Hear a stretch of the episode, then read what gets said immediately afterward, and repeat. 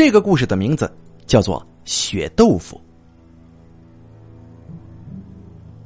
这个故事呀，是张耗子讲给我听的。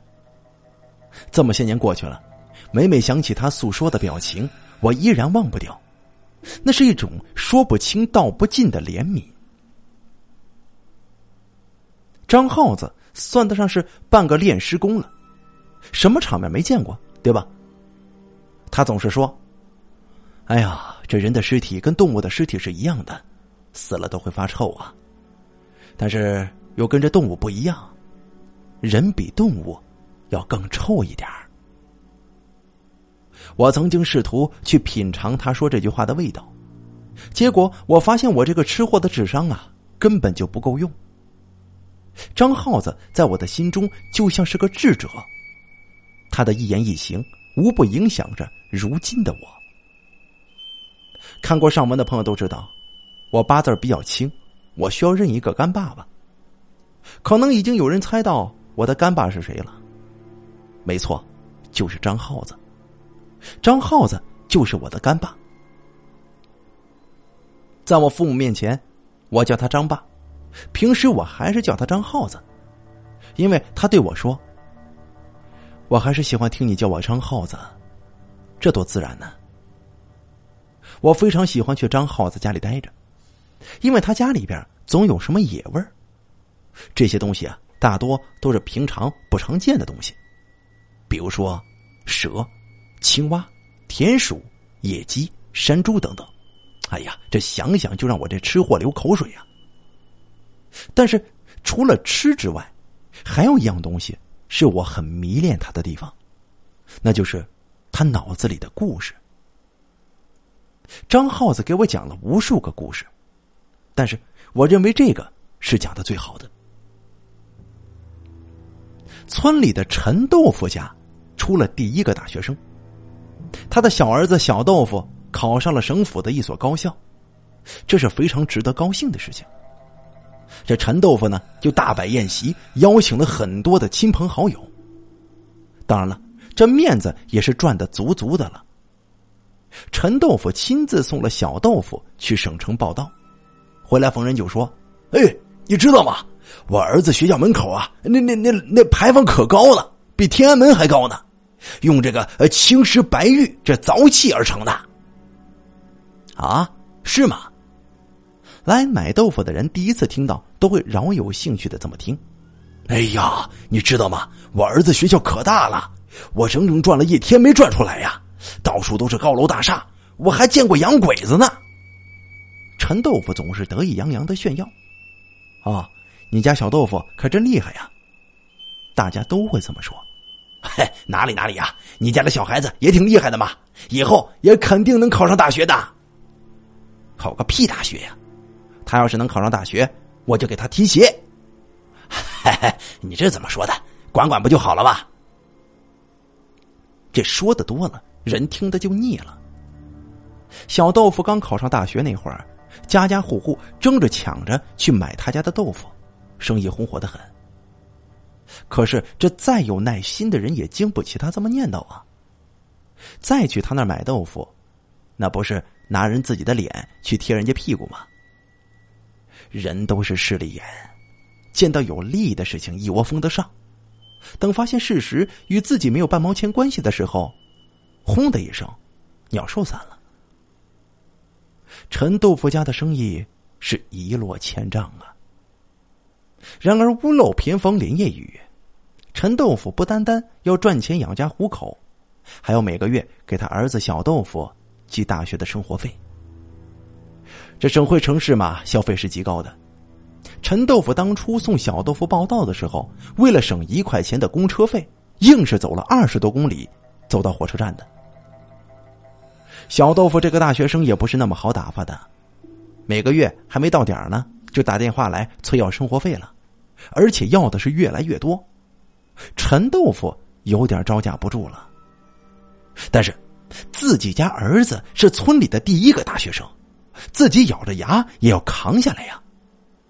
熬过去了，说不定儿子日后飞黄腾达，自己下半辈子那可就衣食无忧了。哎呀，这大学生嘛，花费多点是正常的啦。这城里的东西可金贵着呢。陈豆腐对自己的妻子说：“孩儿他爸呀，可是咱家真的没钱了。那那你就找找那边的人问问，借点我问了，人家说有借有还。上次咱借的还没还人家呢。陈豆腐的妻子刘花非常的气恼。哎呀，小豆腐上学花太多钱了，你看看跟他同岁的阿平，人家小孩子都会打酱油了呢。啊呸！你个妇道人家，头发长见识短的啊，怎么能拿这阿平跟咱们家小豆腐比啊？小豆腐是大学生，大学生你知道吗？陈豆腐为自己的妻子的愚蠢的话感到愤怒。我是不知道啊，我只知道咱们家快没米下锅了。刘花放下手里的最后一把黄豆，陈豆腐停下手中的石磨，他终于意识到摆在眼前的苦难。妻子刘花的一句话，把他从儿子的大学梦里拉回了现实。他沉吟片刻，突然说。不管怎么样，我都要让我儿子读书。陈豆腐想起了祖传的一个秘方，这种秘方呢，可以让豆腐非常好吃，而且所有吃过的人都会为之疯狂。于是，这石磨转呐转，陈豆腐不卖白豆腐了，他改卖血豆腐了。祖传秘制，红彤彤的鸽子血豆腐，又香又嫩呐。陈豆腐摆出一板的血红色豆腐，在自家档口吆喝。这白色的、黄色的豆腐大家都见过，可是还没有人见过这红彤彤的血豆腐呢。这是陈豆腐的独家推出啊！这血豆腐成了一道亮点，村里的人纷纷被吸引过去了。果然呐。这血豆腐不同凡响，一靠近便能闻到香甜的味道。哎，陈豆腐，你这豆腐是咋做的呀？有人问。这个是秘密，祖传秘方，可好吃了。哎，那你以前怎么不弄啊？呃，这这这，以以前我我我我我不太会，这就是昨天呢，我老头托梦告诉我的。哼，这这红彤彤的该怎么吃啊？你得告诉我是用什么做的吧？不然我这可不敢吃啊！谁知道是不是用人血染的呀？有个人开玩笑了：“切，你就爱开玩笑！这鸽子的血用鸽子血，而且全都是乳鸽。”说这话的时候，陈豆腐露出一丝不易察觉的变化。“喂，你要不要切点给大伙试试？我们觉得好吃的时候再买，怎么样？”“好啊，好啊。”大家都附和着。陈豆腐切了若干份这豆腐给围观的人吃，真是这不吃不知道，一吃吓一跳啊！这血豆腐可当真是又香又嫩，这是拿龙肉都换不来的好东西。众人吃着是赞不绝口。陈豆腐刚刚推出的血豆腐，一下子就卖空了。第二天，这陈豆腐还没开门呢，就有人来敲门了。喂，陈豆腐，你豆腐做好了没有啊？这陈豆腐没有理会他，他今天故意推迟半个小时开门，结果门外的景象比他预计的还要厉害呢。这满院子都挤满了人，男女老少都有，这会儿正眼睁睁的盯着他，啊，不是盯着他手中的豆腐。陈豆腐手中的豆腐还没放下就被抢空了。基本呈现出一种病态的疯抢。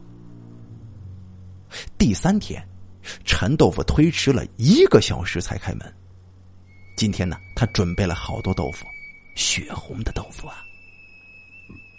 众人在门口焦急的等待着陈豆腐。陈豆腐这回他没有端出豆腐来，他走出来之后将门锁上，对众人说：“也只是说了这么一句话。”每人一百块，尽情享用。那时候一百块是什么概念？可以顶现在一千块十啊，甚至更多。陈豆腐到底收了多少钱，没人知道，因为陈豆腐打开门之后就失踪了。那群人像疯了一样的吞噬着血豆腐，然而这一点点根本就不够他们食用的。人性的食欲很贪婪，他们在屋里四处寻找着剩余的血豆腐。当他们来到石磨坊的时候，见到的景象又让他们开始疯狂的呕吐了。在石磨的上方，倒挂着一个浑身赤裸的女人。她的双手静脉被切开，和石捆在一起，这血液顺着掌心滴落在石磨中间的小孔里。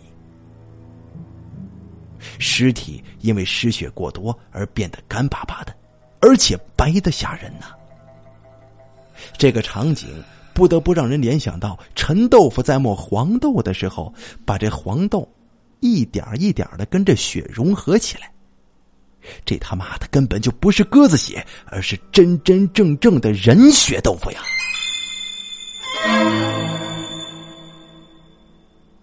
疯狂的陈豆腐为了赚钱给儿子凑生活费，不惜杀死了自己的老婆，取血酿造血豆腐。他疯狂敛财之后便失踪不见了。从那天之后，再也没有人见过陈豆腐了，就连他的小儿子小豆腐也没再回来。陈豆腐的家变成了废弃的房屋，虽然地段挺好的，但是没有人敢去买，因为总有人说：“咦，这比昨晚呢，我又听见这家传来磨豆腐的声音呢。”